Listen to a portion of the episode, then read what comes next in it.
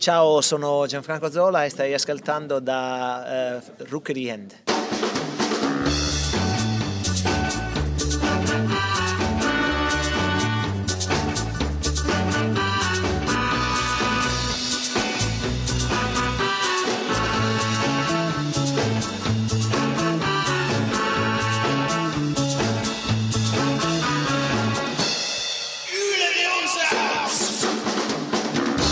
Welcome from the Rookery End, and yes, that was Gianfranco Zola speaking Italian, and the translation for that will be up later on when we uh, interview the man. Or at least what he told us the translation was. yeah, well, we asked him to say it in the same way, but you'll, you'll figure it out. Anyway, welcome to From the Rookery End. There's three of us normally. We're lifelong Watford fans, season ticket holders in Rookery End. Uh, and as always, there's me, there's John, there's Jason. Hello. And there is Mike. Uh, afternoon, evening, or good morning. and uh, back for another podcast to help out is Dave Levy. Hi, Dave. Hi, how you doing? There's plenty to talk about, and we're here at the Bradford home game. It's the second half. It's nil-nil at the moment, and there's it's a lovely puce kit, Mike, from from Bradford there. Yeah, yeah, it's uh, startling. startling. I, I have an issue with this game. I don't know if anyone uh, has been tonight and has got the programme. Have a look at Bradford's away kit. It's exactly the same colour as the home. Clearly a money-making exercise. I'm not happy. Oh, Jason. Well, they are. Jason vomiting out on behalf of Bradford fans there. Well, they are the lowest ex-Premier League side, aren't they? In the in the in the in the division. That's a good start. Thank you very much. So they must still have that Premier League. We need as much money as we as we can Didn't they grab make hold of. loads of money from the uh, Harry Potter scarf boom? I think they did. I think they did. And I don't know if they sell those videos of Stuart McCall falling off that van when he was drunk after he got promoted to the Premiership. If they don't, they should do because that would make him a lot of money as well. But coming up on the podcast, um, we have our, our interview in two parts with Gianfranco Zola. We got to meet him the other, other day, Jason. What a lovely fella. He was, wasn't he? A lovely fella. And uh, we've also got uh, a song that, that Mike's written for, uh, for our uh, decatante. Is that the right word for him? What? decatante? What's about it? Decatante? Yeah. Sounds like something out of Transformers. Well, anyway, Lloyd Doyley has a brand new song written by Mike, and it is it's pretty special. Plus, we're going to have to talk about what's been going on the pitch, what's been going off the pitch, and there's plenty to talk about. So let's crack on. A podcast made by Watford fans, for Watford fans. From the Rookery End. There's certainly a, a, bit of a pace up front. We've got two of uh, two debutantes, not debutantes, and two debutantes. Uh, uh, Steve Beleck and also Beer. Beer. Beer and Beleck up front. It's still nil-nil, but here comes the cross. Heads up. No, unfortunately not. Hit it, Lee. Hit it. No. As, uh, as David just said, this game does need a goal of some sort or the other. But we've had a, we've a, such an active first couple of games at Watford. There's plenty to talk about. So we can't talk about it all on the podcast. So what I've done is, as you can see in front of us, lads, I've, I've constructed a Wheel of Fortune wheel and I've put all different subjects we could possibly talk about and we should spin the wheel, decide what we're going to talk about on the podcast. So Jason, do you want to spin the wheel for the first one? Okay, I'll give it a go. Okay. Oh, it's a bit stiff, John. Hang on. Right, so there's lots of topics in there. Uh, there's some stuff about the youth, there's some about the new players. There's Zola, there's, there's, there's formation, but we'll see what comes up. And the first one is all about, it's called the Watford Way. So since Watford taken over by the Pozzo family, lots of Watford fans have been talking about Watford possibly losing our identity and losing the Watford Way. And last week on the Watford FC fan page, a guy called Steve Wybard put up a comment which sparked a thought in me. I want to see if it sparks a thought in you. Try us. Over the last few weeks, I've realised what the Watford way is and the identity of the club. We now have owners that have more ambition than the club. The Watford way is to battle through adversity to do okay. That's why AD got us promoted because he wanted more than that. Now we have owners that want the same.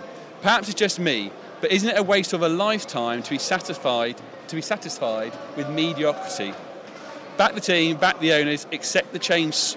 Change is swift, ruthless, and necessary. Come on, you horns. Profound. Yeah, What I is thi- the I- Watford well, way? I think it depends on what you want out of your football club. Yeah. Some people might prefer seeing local lads given a chance, you know, uh, uh, and are proud to see players that we've brought up through our academy making first team appearances and then going on to, to do well elsewhere. But also, yeah, other fans, and, and probably the majority of fans you would think, want success on the pitch with the first team. Well, I'm sure the, the Wheel of Fortune will give us a bit about the youth with it.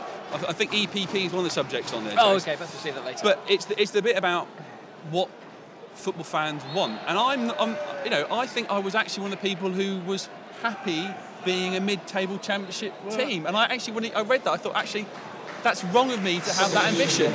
That's interesting that, that that phrase, the Watford way, is actually a thing that was recognised by by the club. It's a, it's a phrase that Graham Taylor used more often than not. And in thinking about it, and thinking about the fact that Graham Taylor used it, is that something that is perhaps in Watford's past now? Is that something of yesteryear? Obviously, Graham Taylor, a, legend of the club, but linked very much with the you know, with this with late seventies, eighties rise up the divisions and fond memories, and it very much was a community club battling against the odds and succeeding against all expectations.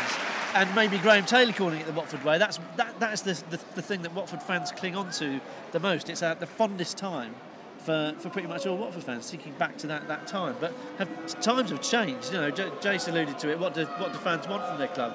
And I think you know, it's the Sky Sports generation now. You've got football on tap. You're seeing the world's best footballers week in, week out on your on your TV screens, and you know the younger supporters uh, uh, cannot be faulted for wanting that. They want that at their club. Dave, I think that you looked at last season and we effectively finished as the 31st, you know, best club in the country, and I think that's pretty good for a club of our size. You look at our catchment area, you know, you can understand why kids uh, growing up want to go and watch Premiership football, and we have a, you know, we, we will struggle to attract kids um, to come and watch us. But the key question for me is about sustainability in this model. Everyone talks about the Pozzo model.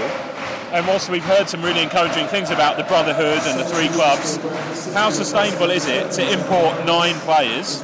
Are, you know, in the first place, are they players that Zola wanted in? Are they players that Nani wanted in?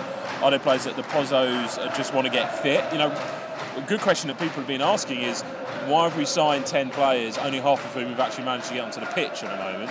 We've seen a few more tonight. So the key question for me is, okay, so we say we finish eighth this season, good season, our highest finished in in a few years, quite a few years, and then eight of the nine loan players go back. What next? And we've had these players who we've either had to farm out on loan from us, or we've sold, and then we're left with a shell of a squad, and we haven't actually moved on as a squad from last season. All we've done is sort of temporarily tried to answer some questions, and that would be my fear: is where do we go from here? I I think the truth. The tru- I think the truth of the matter is that people are.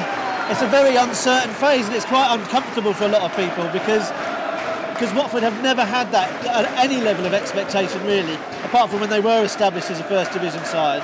There's never been that. There's never been that need, and you know the fans have never, you know, they've never expected um, Watford to be massively successful, and therefore they've never. That's never been, you know, that's not Watford as a club. It just hasn't. We haven't been in a position, and I think now people are starting to accept that a the world of football's changed, and that people demand uh, whether it be a style of football, whether it be a certain level of success. You know that that is now the situation we're in, and also it's happened to Watford in as much as we've been taken over and taken in a radically new direction. Well, I mean, the Pozzos did say quite early in the piece that what they want to do, what their, their, their aim for Watford is to get them back into the Premier League. But what they also said is that it wasn't going to be instant success. It may take some time. So the, the statement's there, but we need to see if they can deliver on it. Now, we know it's been well documented about the, uh, the nightmare we had with the previous owner. So I guess in some respect we should be grateful that the Pozzo family have come in and, and rescued us from that tenure. But also we can't just sort of let them go on merrily uh, and do what they want with this club. They, they, there needs to be some sort of structure to it. But um, but they've got a good background as well. So I sort of I, th- I, I- I think we can we can afford to give them some time, see how things pan out. They said this is a long-term project. David uh, referred to the loan players. What would be damaging, as if all of a sudden they realised this, this wasn't the thing for them. This wasn't the right place to bring the project, and they went away with all those loan players. Then we could be in serious trouble. Well, I, I, we, we had five questions, which we talked about a lot last year, for Mr. Laurence Bassini, our, our former owner. But he, what are the questions that Watford fans have? Dave brought some up. If you have questions that you want answered, and ask about Watford, what are they? Give us an email, podcast at fromthereckon.com, or you can message us on our Facebook page, which is facebook.com forward slash rookerin, or send us a tweet. I'm Rookery John, Mike's Rookery Mike, and uh, and you just put the ball over there, Noard. Jason's Chase Bailey, and Dave is one David Levy, if you want to send him one as well. This is, this is going to be ongoing. Let's see let's see what answers we get as, as we go along and how we change a bit organically. But we do need to ask those questions fairly quickly. Agreed.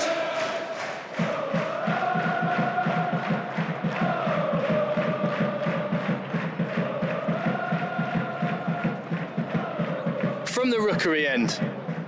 Here it is, time for the massive, big, humongous interview, part one, with our brand new manager, the Italian. You want to call Stallion. Stallion? He, yeah, he did, he did. Uh, Gianfranco Zola. Here comes extra time.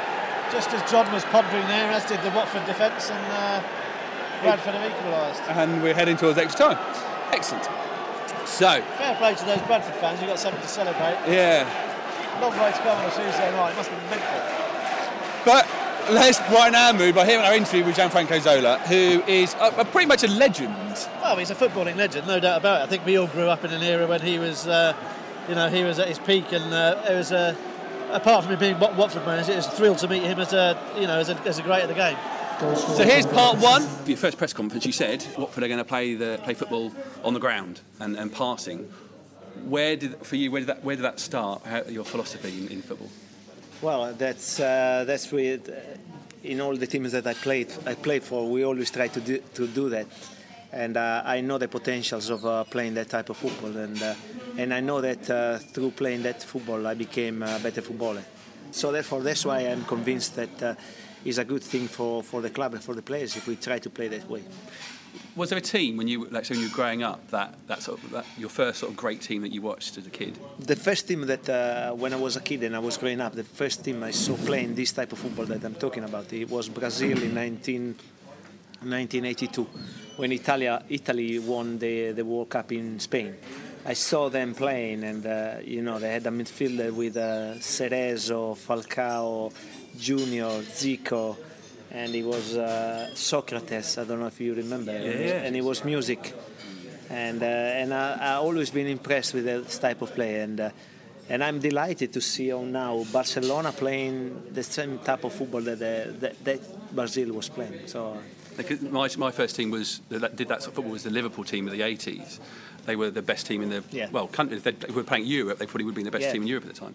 I do remember that. Too. But it does seem to be a thing that it is the best sort of football to watch and it's entertaining, but it can be hard to sort of. In, in a league like the Championship, where there are so many different Mm. teams, it's not one sort of demanding style from the Mm. whole division. Why in the championship uh, they Yeah. don't play football? Well, no, they don't play. the fo- football pitch different or they play with a different ball?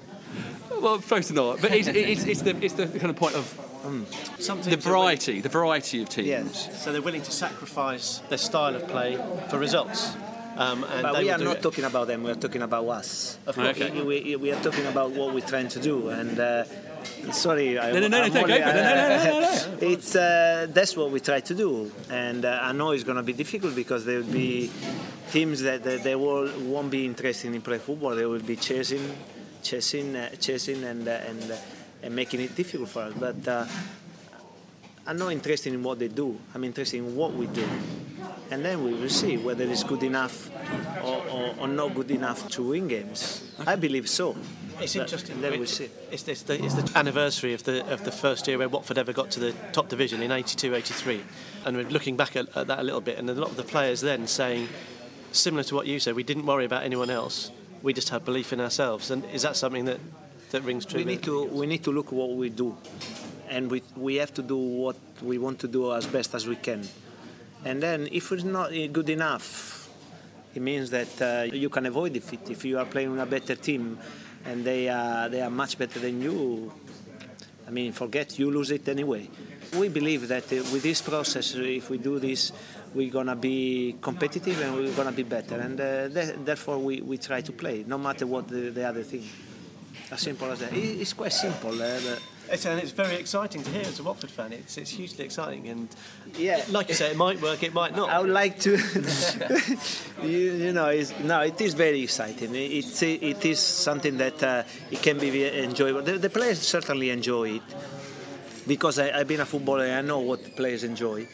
And we will have to be patient sometimes because we are just at the beginning of a long road, and and so the support will be very much appreciated because the players they will need confirmations, and the, crowd and everybody giving them the right inputs will be will be good because you know it's we, we, we are quite ambitious in what we're trying to do. So I think, I think supporters are a lot are willing to forgive maybe a loss if you're trying to do things the, the right way. If they can see what's trying to trying to happen, and I think Do you know what? It's it's totally right what you said. Uh, one day, the supporters they wanna uh, they wanna see people trying to do something positive, and uh, and uh, they are willing to forgive if, if you don't succeed once. That's that's exactly what what uh, that is exactly the point. As long as you're trying to do something positive, then it's never a problem. Obviously, you always uh, also managed West Ham. Is there any reason why your managerial, managerial career has been over here rather than Italy? Because uh, my family lives over here and, uh, and I love this country. To be honest, uh, the reason why I played until 39 is because I came in this country. And uh, I like, uh, I like the, the passion, the attitude, and uh, the way people face, face sport in general. So that's, that's why I'm here. is it very different to Italy over here? The way It is, yes. The mentality, the education of, of the sport, the culture of the sport is, uh, is, on a, is, on, is, is better. Because people would be surprised to hear that because obviously Italian fans very passionate. Um, at club level, perhaps slightly Yeah. different uh, nationally, and they don't. I know that they don't have as big away followings. Is that right? So to the away games, Yeah, well, it, uh, it used to be. Now it's not. I don't believe. Uh, I don't think they are as passionate as, as they were. Plus, it's uh, it's not a great moment for Italian football in on the pitch and off the pitch, and uh, it's affecting a, a little bit. Uh, it's, it's affecting everybody. So even the supporters, uh, you know. We've had a few problems with violence and uh, stuff like that. It's, it's not good at the moment. But if you so you, the aim this season is you know in the short term is to, to get promoted. But imagine you could be promoted to either the Premier League, La Liga, or Serie A. Which one would you prefer to be promoted to? To get Watford promoted to? Well, let's start to the, the one. we start to get promoted to the Premier League, which is the easy thing. Um, now, right now, the Premier. To answer your question, I think the Premier League now is the best league. The Liga is fantastic league. I wouldn't forget the Bundesliga. Mm, yeah. But the, the Premier League is the most competitive one. Uh, the, the, the, the Liga is uh, is uh, very high level, but within within two teams. The others, there's too much gap between two teams. In this, in, in the Premier League, the difference is that uh, there are four teams that they are quite competitive. Maybe not four, three, but three they are very very competitive. From the Rookery End, get involved. Go to facebook.com forward slash Rookery End. Is it my turn to spin the wheel? It is your turn to spin the wheel, Mike. Give it a go. Here we go. what are you looking forward to getting? Um, I love the opportunity to talk about the standard of food here at Watford whether it's improved or not. That's not on the on the wheel. But here it is. What have we got? We've got. What's it say, Mike? I've got give the lads a chance. Right. So what's this all about then? I think this refers to the EPPP, Yes. correct number of Ps? Yes. Three. Okay. And so obviously uh, the club have announced uh, recently or since the last podcast that we wouldn't be applying for category one status. The top category. We'd actually be going for category three. And now obviously a lot of people were concerned, I think, because I think there was a feeling. Outraged. Yeah, there was a lot. Yeah, people were agitated. I think. Um, I think there was the the word was used downgraded, wasn't it? Which I think upset people and worried people a little bit, um, who had perhaps thought that because of uh, the standing that our uh, our academy had, that we might be. David getting a bit carried away. There's a few challenges It's. Jonathan Hogg getting carried away, not me. It was a bit. It was over the ball.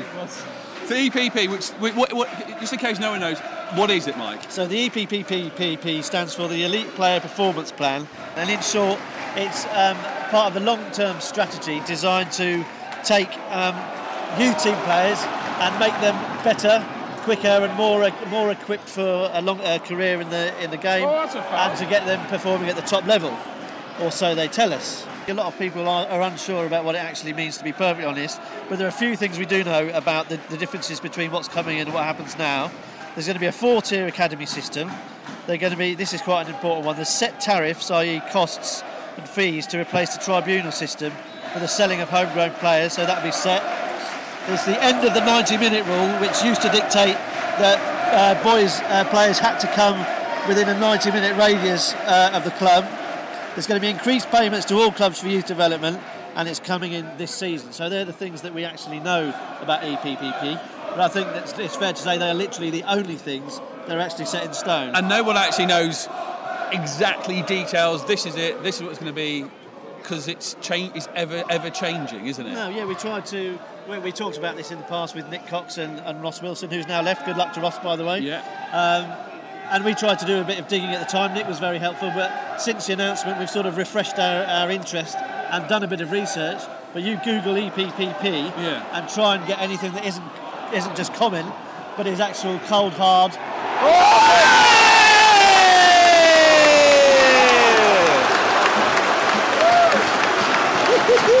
What a goal that is. Score Watford's opening goal this evening, number 21, Ikechi Anya. Uh, Kichi, Nanya, Anya, get it in the first goal. Who needs the, who needs, who needs easy. youth team anyway? Yeah, get- we'll just but that, actually, right, you say that, but that's the, that's the point of the conversation. The point of the conversation is, you know, Watford fans were outraged by EPP coming in and us almost and the club saying we don't want to have a youth system anymore. We don't want to have the best system possible. And my question is, I'm not saying I'm, this is my point, but the idea that came into my head was, why are we so bothered about having youth players or our players come through our youth system? Surely we just want the best players on the pitch. Dave. I, I see the bait that, with which you're trying to tease me there, John. Uh, I think you've been reading a few of my tweets. No, I think the thing about Watford has always been, and it's part of the Watford way uh, that we talked about earlier on, is that we always have developed our own players. Um, before the academy existed in an, on an informal basis, the Gifton Noel-Williams of this world, etc. And now on a formal basis, you know, Sean, we see Sean Murray was just here warming up in front of us before, and we're enormously proud. And you know, it, that's what separates us out from different clubs is that we produce some of our own players, and our model in terms of sustainability has been produce them, they get up to a certain level, and we sell them. And the concern is that what impact will E Triple P have on that model? I think who knows? As you said, there are a lot of unknowns. We don't really know how it's going to impact. I think the thing for me is that I was really excited about this under 21 league that, that we were going to be in, um, taking on the big boys of you know United, Man United and Chelsea and etc. And I think it's a shame that our kids are not going to be tested against some of the bigger clubs uh, in the country. You know, if our, Apparently they might still do because you can organise those games can. behind closed doors. You can, but it's not going to quite be the same as a league. Uh, and I know it's not all about winning leagues at that level, but will the big clubs, bigger clubs, put out their strongest teams against us? I'm, I don't know.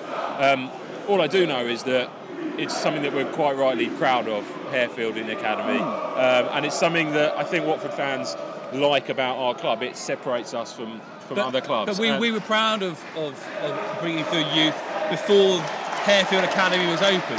So Jason, can you sort of understand why the, the, the when I say the club, I mean the Pozzo and the SIS, the new international coach, you know, uh, scouting system we're part of, why they might have made the choice to not go and spend the money on being a category one? I'm, I'm glad you asked me that actually, John, because uh, I, I can and I can't. And why I say I can I can't is because what I'd like to hear from the, the club is what the plan actually is. They, they told us that we're going to be category three, um, and we know about this this excellent worldwide scouting network, and we, we've seen evidence already of, of the players that are available to us through the Pozzo family.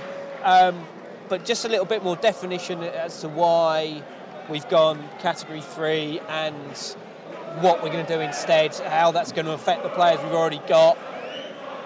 Just a, a few questions that are out there that I don't think More have been answered yet. More More questions, questions. yeah, absolutely, more questions. Um, that I think, uh, as a fan, I'd like to see answered. So, yeah, what happens to those players that, have, that we've seen started to come through, those about the age of 20 or 21, that would have got that competitive football against the big clubs this year? What are our plans for them? Um, are we going to see more of our players going out on loan? Are we going to see more youngsters coming in from uh, the Pozzo family Well, at a, a lower age as I would, well? I would say that you know, the, you know, our loanees in the last few years, in terms of filling out our, our squad, have been young players from other clubs. oh yeah, These are Oh. young, young players. These are not experienced. yeah, there- there's absolutely, absolutely no denying that, that, that. Yeah, it's just a slightly different way of using the loan system that, that we've we've benefited from quite a lot before, and, and there's there's no argument against whether these players feel part of our club either, because Tom Cleverley we had him on loan for a year and he got player of the season. So yeah. Watford fans do take these players to our heart. There's a, there's a difference between talking about the loan system and, and about an EPPP and what it might mean for for Watford as a club. And I think Dave picked up on on the thing that I think struck home for me, and it is linked into that Watford way. It's about having having someone to identify with, um, and you can identify with them because you know your club has invested in them, has worked with them, and has developed them into being a Watford player. And you've created that. And by, by supporting that, you're not just supporting the shirt, you're supporting the player and you're supporting the club. Otherwise, you just blindly follow the yellow shirt. Having said that, playing devil's advocate, how many, t- you know, how many of our youth players, how many of our 50 graduates have gone on and have realised that's big money? How many have gone on to perform really, really well in the first team? You've had to use a lot of them out of necessity, not to let forget. We are coming, hopefully, coming out of you know a really bad era financially, and we've been struggling to make, en- make ends meet. We've been making cuts, and we've had to use the youth team, uh, the, the, the Harefield graduates. How many of those have actually made us big money, and how many have performed regularly at, the, at, the, at a really good level? That, that's like the business side of it, I think. And you But know, we're, we're, yeah, yeah, yeah, but but we don't have to spend. I mean, if we want to be category one, we would have had to spend in the region of two and a half million pounds a year on developing players. I think personally, I'd prefer to spend by five 500 grand players without spending that money on the category. we, we've always had youth coming through. Before it, we'll have it after it. There will always be a youth set up at this club, and those players will come through. But will we have it after it? Because if you're a parent of a eight to ten year old or whatever, and you see that this season that instead of playing Lee Hodson, we're going to play 35 year old Mar- Marco Cassetti in the A side, uh, not the B side. Thank you very much. If you see that, are you more likely to send your kid to Watford's academy or to QPR's academy? I think in the past, maybe I'm over being over dramatic, but in the past you'd say, "Oh, my kid could be the next Lee Hodson, Lloyd Doyley, or Sean Murray." But now the model's changed, and Watford seem to be signing journeymen, you could say, um, on loan who've come here to prove their fitness and get some games. Um, personally, I'd rather see Lee Hodson play than uh, than um, Cassetti on the top deck, but, that's the way it goes. Oh, very good. But that- but I think that the thing that the initial reason why everyone was upset about EPPP when it was originally announced were, was it felt like it was giving license to the top clubs to come in and get the you know the tariff or the fee structure Yeah. was something that w- worried everyone. And I think that's still I think that's still the case. And But- but, but I think what trouble is Watford were with the way that we're bringing our youth through, in terms of selling a, a club to, to the, the, the child, the the young boy, Yeah. and his parents was.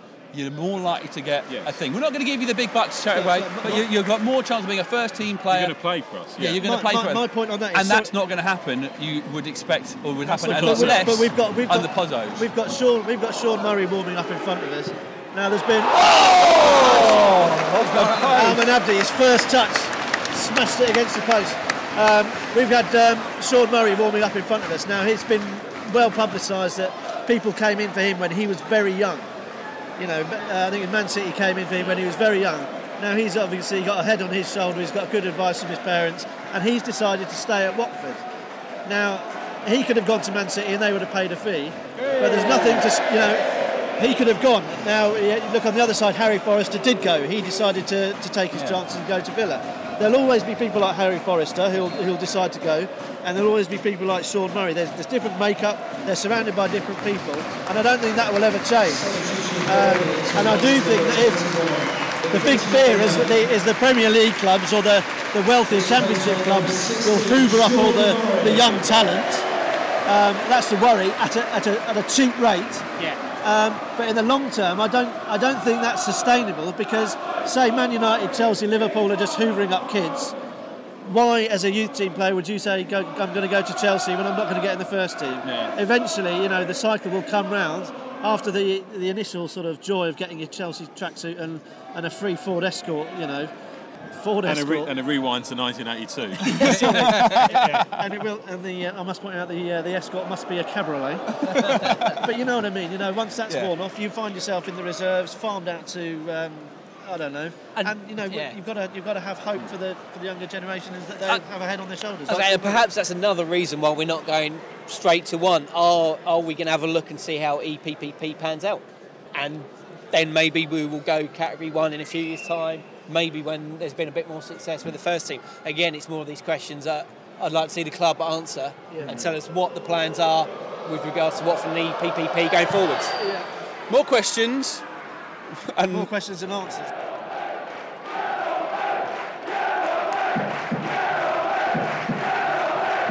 From the rookery end. We love a good sing along. And Mike, you've been uh, you've been uh, doing some writing this this, I this thought, month. seeing as it was Lloyd's testimonial year, the ye- least we could do, on top of organising his testimonial game, was to uh, pen him a little song. So I did just that. To a, a current hit. Yeah, well, I've got a three-year-old daughter uh, who likes this song, so uh, it was going around in my head one day in the shower. Just conjure up that mental image for a moment, if you will. It's my little treat for you this uh, cold Tuesday afternoon. Jason, no need to grimace quite like that. uh, I'm glad it's cold as an answer. uh, anyway, yeah, here it is. Enjoy. Pierre uh, Issa just fell. It was my time, I could tell. Vialli gave me a yell, and I was on my way. I got stripped down to my kit. I was nervous a bit. Said to myself, let's do it. And I was on my way. Ran on, I was grinning. Watford, we were winning. Hornets, fans were singing. I'm a first team player, baby. I play in the back four. The fans, they cheer me. 12 is my number. Cause I'm Lloyd Doyley. I'm hard to get past. You'll never beat me. 12 is my number. Cause I'm Lord Doyley. And every single boss has tried to drop me. 12 is my number. Cause I'm Lloyd Doyley. Lloyd, do Watford players listen to From the Rookery End? I'm sure there will be a few people with their iPods or iPhones. There was one thing I did hate. For my first goal, we'd still wait. Getting stick from my mates. And then came QPR. A Cowie crossed my head, met. The ball flew into the net. A night I'd never forget. I'd gone and scored a goal. The place went mental. Absolutely radio rental. Celebration experimental. I didn't know where I was going, baby. I play in the back four. The fans, they cheer me. 12 is my number. Cause I'm Lloyd Doyley. I'm hard to get past. You'll never beat me. 12 is my number. Cause I'm Lord Doyley. And every single boss has tried to drop me. 12 still my number. Cause I'm Lord Doyley. Before I was in the back four, Watford was so bad. They were so, so bad. Before I was in the back four, Watford was so bad. They were so, so bad. coming in on the back post.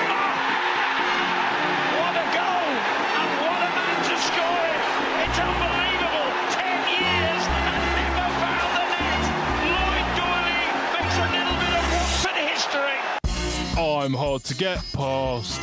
You'll never beat me. 12 is my number. Cause I'm Lloyd Doyley. I play in the back four. The fans they cheer me. 12 is my number. Cause I'm Lloyd Doyley. And every single boss has tried to drop me. 12 still my number. Cause I'm Lloyd Doyley.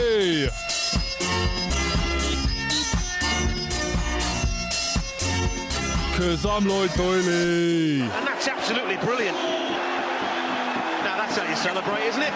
This is Britt Assombalonga doing the conga on from the rookery end.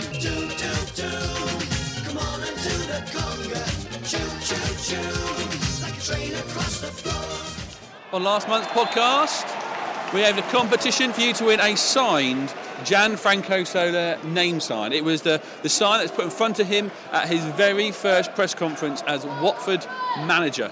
He, uh, he signed it for us when we, when we met, went to meet him. Um, Jason said the question. Jason, the question was? The question was, what was the aggregate score between Watford and their opponents in games in which Gianfranco Zola has played? And the answer, Jason, was? Two all.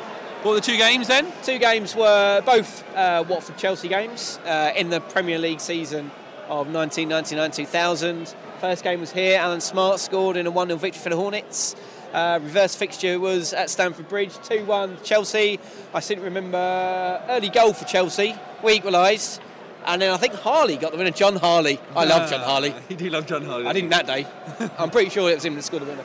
But Zola, yeah, Zola, I think he played, started one game. I think he came as sub in one of the other, in the other one. We talked to him about Uh, it in part two of the interview we had with him, which is coming up later on. The winner, though, was uh, was Alex Delaney. Uh, and Hi, we I'm get that in the post. Zola, Alex, listening keep listening because we'll have more competitions on from the Rookery End soon.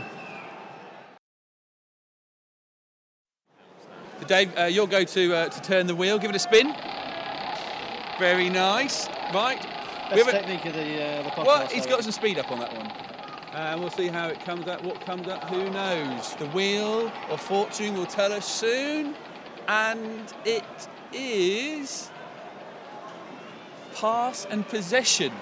A, uh, a mantra, you suspect, from Mr. Gianfranco Zola. Was this our, our fifth competitive game so far this season? Yep. Three league, two in the in the League Cup. Dave, how are you thinking about Gianfranco's approach to, to football? This is the well. This is the third game I've seen live. I fair to say it's been a mixed bag. I was immensely frustrated by the performance uh, against Ipswich, and I was saying to my friends that I'm really not up for a season of Nosworthy and Taylor passing it to each other, and then Almunia, and then we lose the ball.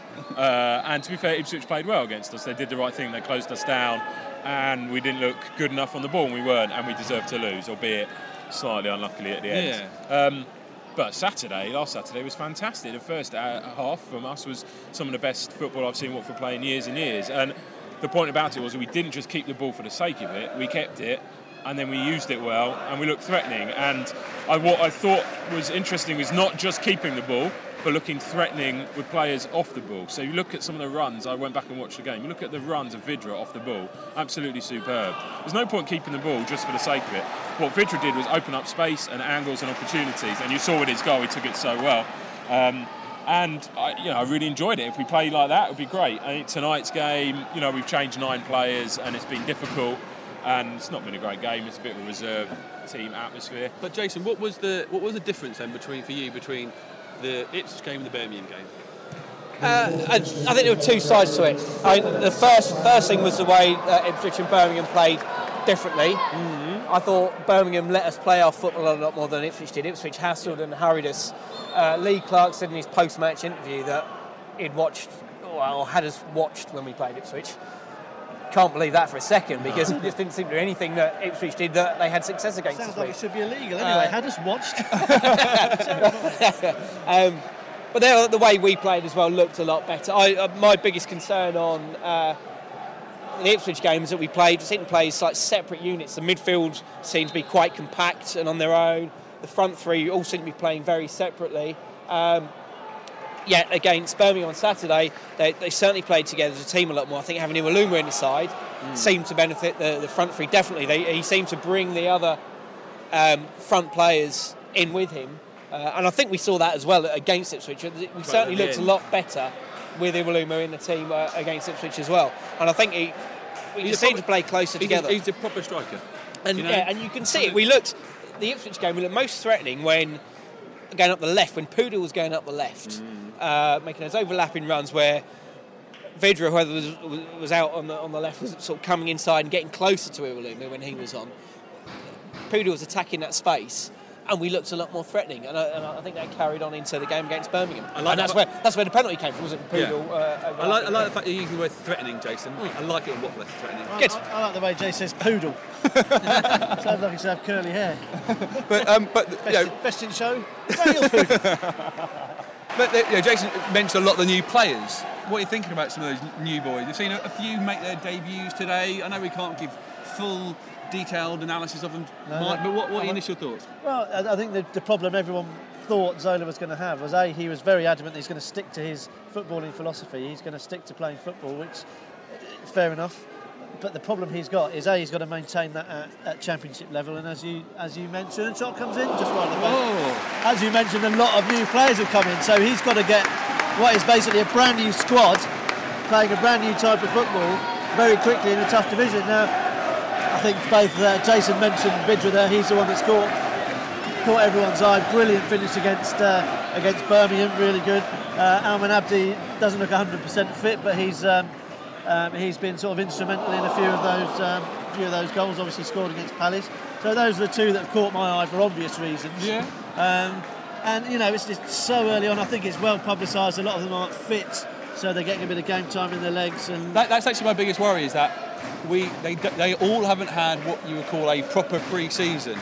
They aren't match fit now, or when are they going to be match fit? The only bit that sort of I'm making me feel a little more comfortable about that is the fact that he isn't rushing, so isn't rushing these boys into playing first team football, which is sort of good that he isn't sort of trying to get them because last year we know we know that you know Iwelumo had to be played at certain points. He wasn't 100% fit. He made mistakes. Crowd got on his back, and all of a sudden we sit in this place of negativity. I'm, I'm not saying he's amazing, but it, it feels better the fact that he is holding them back a little bit more. What about the the older boys, let's say, the ones who have been here at least a season? Any of them stood out for you, Dave? I thought, I actually think, to be fair, I mentioned Taylor and Nosworthy. Actually, I thought they played extremely well on. Uh, oh, almost a goal. And we lost in the last minute to Bradford in the League Cup. Is it wrong to say that better than that than extra time? I don't know. Watford are out of the Carling Cup.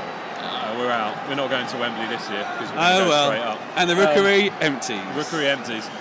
I know. I, I think Taylor and Nosworthy looked look better. I think we were talking before about unlikely stars. We talked before about in the Vialli season. If we try, I try not to remember that debacle, but looking back in it, you know, Paul Robinson was someone who was touted as not really going to be Vialli sort of player, and yet he triumphed that season and as a left wing back when we didn't play Helguson there, and he did very well, and he went on to have a very good career, or carried on having a very good career. Someone else seemed to be wearing Mark Yeates' shirt on Saturday Yeah, night because he gave an outstanding performance in centre midfield. Uh, Fantastic. you know, he passed really well. He showed for the ball. Lovely pass for the Vydra goal, and I really like that. Um, yeah, maybe he's this year's unlikely star. You know, who knows how he'll fit in. We have so many players now.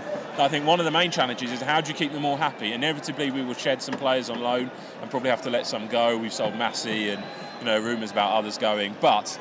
Yeates could be this year's unlikely star, and that's What a I lo- sentence I never thought I'd. Great say. I, I, it's amazing, but what, I- what I think what his advantage, and there we go, final whistle. First voices of dissent already. a couple of boos floating around, has to be said. Uh, but what I think really what what benefited Yeates was him playing in the centre, where he doesn't have to run as much, he doesn't have to take on players, because even though I'm sure that's what he made his name doing, he it isn't what he's good at. It isn't what he's good at.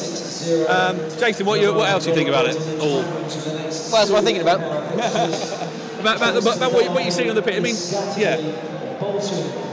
Yeah, I mean, I think we've summed it up quite nicely. It's very much a work in progress. It's getting the guys that are already here to play that football, see if they're capable of playing that football. Uh, and again, we talk about the new model, the new way of working, getting those players in to, to fill in the gaps where we haven't already got those, those skills and, and, and talents on the pitch, playing the zone away. Um, it's interesting. If it doesn't work, I, I get the impression from what we've seen about the Pozzos and read about the Pozzos so far, the Granada and Udinese, is that this is how they like to see their teams play football Yeah. as well. So if it doesn't work, is it a case of they get rid of Zola and they bring in another manager who likes to play football that way Yeah. to see if that manager gets something different out of the players that they've got. So I, I think I, I, I'm quite happy to remain patient and, and see how it goes for now. Um, work in progress keeps getting mentioned, uh, and I think that's it. Uh, that, that's the way I see it. And But there's nothing to com- take it. uh, there's certainly nothing to complain about, is there? Uh, it's, it's, uh, Been dumped out of their bloody one Mate, by. Bradford City. Everything about this. Get the podcast and blog sent straight to you. Subscribe at FromTheRookeryEnd.com. We've, uh, we're outside the ground now after the 200 feet. Um, is it wrong that I'm not that disappointed? Yeah, I think it is really. Why? But why am I thinking that? I don't know. I, It's- I don't it's annoying. why. It's a bit annoying. Yeah. Look, we, we need, should be going to, to win every game. And, Yeah. And it's frustrating, you know. We flippantly said, you know, we joked, oh, it's better than extra time, but it isn't really, is it? I'll go home and I'll mull it over on the way home. Why did this happen? Why did that happen? And I'm annoyed we won't but be do in you the know draw. But I, Yeah. think my, my, I think the thing I've got in my head probably, Mary, I'm not that disappointed is because I know that isn't you know, that was a new team. and that Alison, was, Alison sounds like she's in trouble. um, it's. A, I know it's a new, you know, it's a lot of new players in there. Things weren't sort of settled. We are a new team. Maybe my expectations, maybe my expectations slightly lower. Yeah, I think, and I think people turn up at the uh, Capital One League Cup, Carling Cup. You're not getting Coca-Cola paid. Cup, You don't have the Milk Cup. sponsors. No, so do turn up. Oh, Uh, Jason, you know, can you name all the sponsors What of the the League of Cup? the League Cup? Oh man, uh, Milk Cup, Rumbelows Cup, Littlewoods Cup, Coca-Cola Cup, Worthington Cup, uh, Carling Cup. Are there any others? Have I missed any? If that's right, that's brilliant. Uh, and of course, Capital One. I said Coca-Cola. Going back to the original point, we should be going out to win every game. We're always looking to, you know, lapse into manager speak here, but you want to see positives, don't you? And the, the, the Bradford goal, he did have to make a couple of saves. A lot of them were sort of long range efforts. Abdi's but- effort off the post was, uh, was unlucky. And it's gutting, you know. It's really what we Mm. want to go on, especially after a good win against Birmingham. You know, Yeah, yeah, we yeah. bounced back from that from that what was a poor display against Ipswich. Ipswich, Ipswich, uh, with a good win against Birmingham. We've had another chance to sort of put away a, a lower league side tonight, and you know, we've let it slip through our fingers, and then we have to start again. You have to get that momentum again from somewhere, and it goes back to what I was saying about how he gets this big squad playing together as a team, Yeah. and part of that is momentum. People feed off it. You know, if someone sl- slots in, then they're going to do so. They're in a, in a team that's confident. They help each other. You know, we've all played a little bit of sport. You know what that's like. Being part of a winning, successful team, it spurs you on, and uh, they've got to pick themselves up again now. We, you could have done without it, really. Well, let's pick our mood up by playing part two of our interview with uh, with, with Gianfranco Zola or seen Signor Van Persie Zola. join Manchester Um, United for 24 million Well, Jason pounds. starts off asking him Is about a player really worth that much money? Well, I've seen players uh, sold for, for more than that. Don't forget Carroll uh, Yeah. was sold for 35 Yeah. two years ago. So um, no, I, I think uh, the price, th- those prices are, are extreme, but they are dictated by the by the market. You know, there's a team who is desperate for a for a striker, for a good striker, and there's a, another team that doesn't want to sell his strikers, so the price go, goes up and up and up until But you, you, you know, you were a player, uh, you know, a very high stature player, and you got sold with 4.5 million when you got sold to, Che- yes. to Chelsea.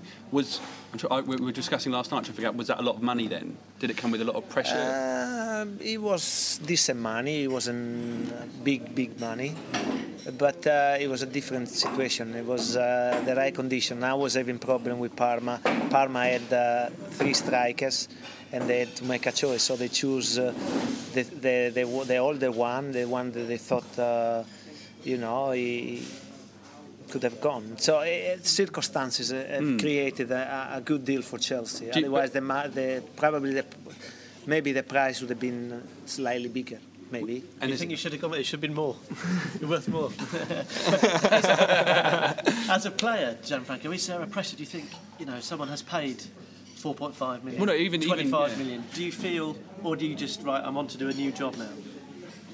No, I, I know that uh, sometimes the price, uh, you know, when you see when you hear about uh, those those money, that money that is uh, is uh, is paid for a player, is you say it looks like it's crazy, but it's it's the consequence, as I said, it's consequence of the the circumstances.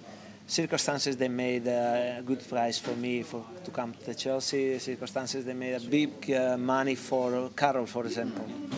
Um, so therefore, it's, it's tough to say. You, you obviously had a hugely illustrious career, played under some, some big managers. Is there a particular manager that stands out that you sort of base your style on now, or did you learn anything particular Well, from any of your managers? the, the one, the style of play that obviously I'm trying to play. I mean, for me, it's been an inspirational manager, Guardiola, because the way he played his Barcelona team is fantastic, and uh, and um, so I like uh, his style of play. Whether you can replicate that, I don't know, because obviously you have uh, players of that uh, stature. But uh, but the idea of football is, is very good. You've played against big teams.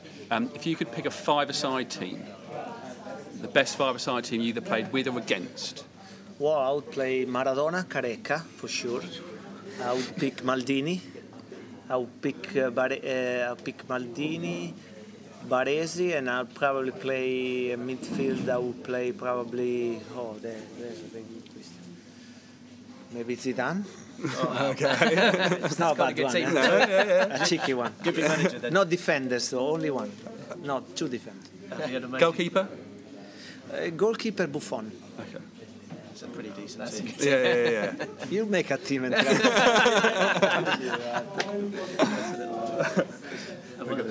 Um, what's the worst place that football has taken you? The worst place I've been in football probably was uh, we played. Uh, I think it was. I don't remember whether it was Lithuania or I think it was Lithuania away in uh, winter time with the national team, and, and it was uh, the, the period of the communism. okay. In the, it wasn't a nice place to go. And, and uh, talk to us about the World Cup, Gianfranco, because you played at the World Cup, but you got you got sent off, didn't you? Yep. And it was bad decision. It was a terrible decision. it was really bad. I didn't even touch the. the Yeah. So, so having suffered um, at the hands of a bad decision, there's a lot of people. The, the diving is a big thing in the game these days. How do you, as a manager, deal with that with your players? If you, is it something you talk about? I never ask them the play to dive. I never, uh, I'll never encourage them to, to go down on the floor or to, to, to cheat. It's not, it's not nice. I think uh, uh, we should start on that. I mean, it's. I, I'm not the, the kind of person that uh, wants the result at all costs. So I, I just hope that uh, the, the, the players, my players, don't get that because uh, because I, I don't give those messages. But um, Would, would it be something you tackled if, if someone did if did dive and they came in and they won the penalty, for example? Would you say, "I'd rather you didn't dive," or would you just it's on to the next thing? You just I'll be cunning if it doesn't score. no, I, would, I wouldn't encourage them, but I know sometimes it happens because because you do that. But uh, I'm not proud of that, but I know it happens and I know it's going to happen. This certainly, certainly, I don't encourage that. But I know, unfortunately, it will happen because there will be moments in which, uh, you know, you, you will do that. Uh, but uh, but uh, I don't encourage that. So you've been to, you say, the, the worst night yeah, you had. Where's the best place football has ever taken you? Uh, probably uh, it was uh, Barcelona. Barcelona when we Camp Nou when we play Chelsea in the in the in Champions League. Does, those big when you're playing big games like that, like I said, there's big time players. How is it? How is it different for players to be in those, those situations? How, how is it? What makes it different? Well, because uh, as a footballer, you know that you're playing against against uh, fantastic top, probably the top players in in uh, in, uh, in Europe, and you play in one of the best places uh, like the Camp Nou. So you, as a as, a- as a player, you f- you feel these things. You you, you know that because at the end of the day, a football a footballer uh, is what is, is maximum his, his maximum ambition is, is to, to play in places like that and against the best players in the world. And obviously a new chapter now. You're here at Watford. Where everyone's obviously delighted to, to see you here. Have there been any surprises since you arrived here? Well, the, the, the quality of certain players. I saw them playing last year, and uh, and I didn't expect them to have uh, qualities uh, that I'm, I, I found out. It's good. Technical abilities. That's, no, well, that's really encouraging. and something that Watford fans will be pleased to hear. You played against Watford twice, I think, in your career. Can you can you so, yeah. remember anything about those Once I lost one 0 I do remember. It was. it was remember as well. Yes, I know, I know you. it was straight after we beat Barcelona 3-1 in the in the Champions League, but I didn't play the game. no, and the other one I don't remember. I think uh, we won maybe 2-1. 2-1. yeah, was it more? No, no, No, no, no, we did two two-one. one.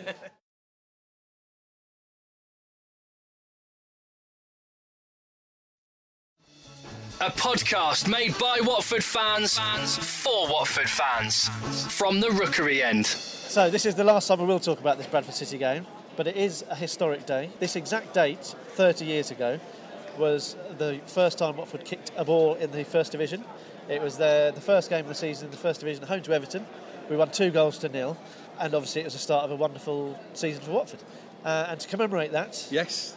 We are writing a piece in every Watford home game programme, league home game programme, to commemorate that season, looking back over that season, over that year, because it was an amazing time for the club. Um, a lot of people won't know a lot of the stuff that went on, and hopefully it's eight pages in the middle of every programme, and hopefully it will provide a bit of insight into that year. Fond memories for those of us that Some do remember it. great photographs. Photos, clippings from, from newspaper at the time, and some words by uh, by me. Bring it all together. Uh, so yeah, if you do get a program, check out the middle pages. Hopefully, well worth reading. If you've got any feedback, hope you know we can change the thing as it goes on. We want to make it interesting for you guys. So have a have a read of that. Um, it's really interesting. It's a, a real great great period of Watford history. So check it out and, and let us know what you think. Okay, so that's going to be in your match day programs for every league game As well, this season, as well as, as the little from the End page. Where else would you find comparing Olympic sports to Watford players?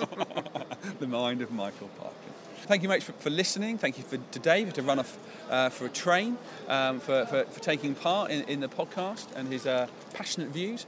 Um, we'll be back again at the end of September. You can get in touch with us. Always email us podcast at fromtherookery.com. There's Facebook, uh, facebook.com forward slash rookery end. And there's us all on Twitter. Mike, you are? Uh, Rookery Mike. I am Rookery John, that's J O N. And Jason? Jace Bailey. So get in touch, uh, keep involved. Uh, we want to hear your views, we want to hear your questions. And if you have questions for, for the club that you want to sort of answer, I'm not saying we're going to be able to get them. That's right. I'm going to go back to that point because it's, it's a big one. Go you know, a lot of people are very positive about the about the Pozzo takeover, and I think they, there can be understanding for, for being positive and, and excited. But you know, let's remember, let's we raised a lot of questions in this podcast. What happens if they pull the plug? So, let you know, let's stay alert as fans. Let's enjoy the ride, but let's you know, let's stay interested enough to, to sort of ask those questions. So, Let's hope for a fans forum fairly soon. Sure. To start answering those questions. Thanks for listening. Uh, keep in touch. Come on, you all. Come on.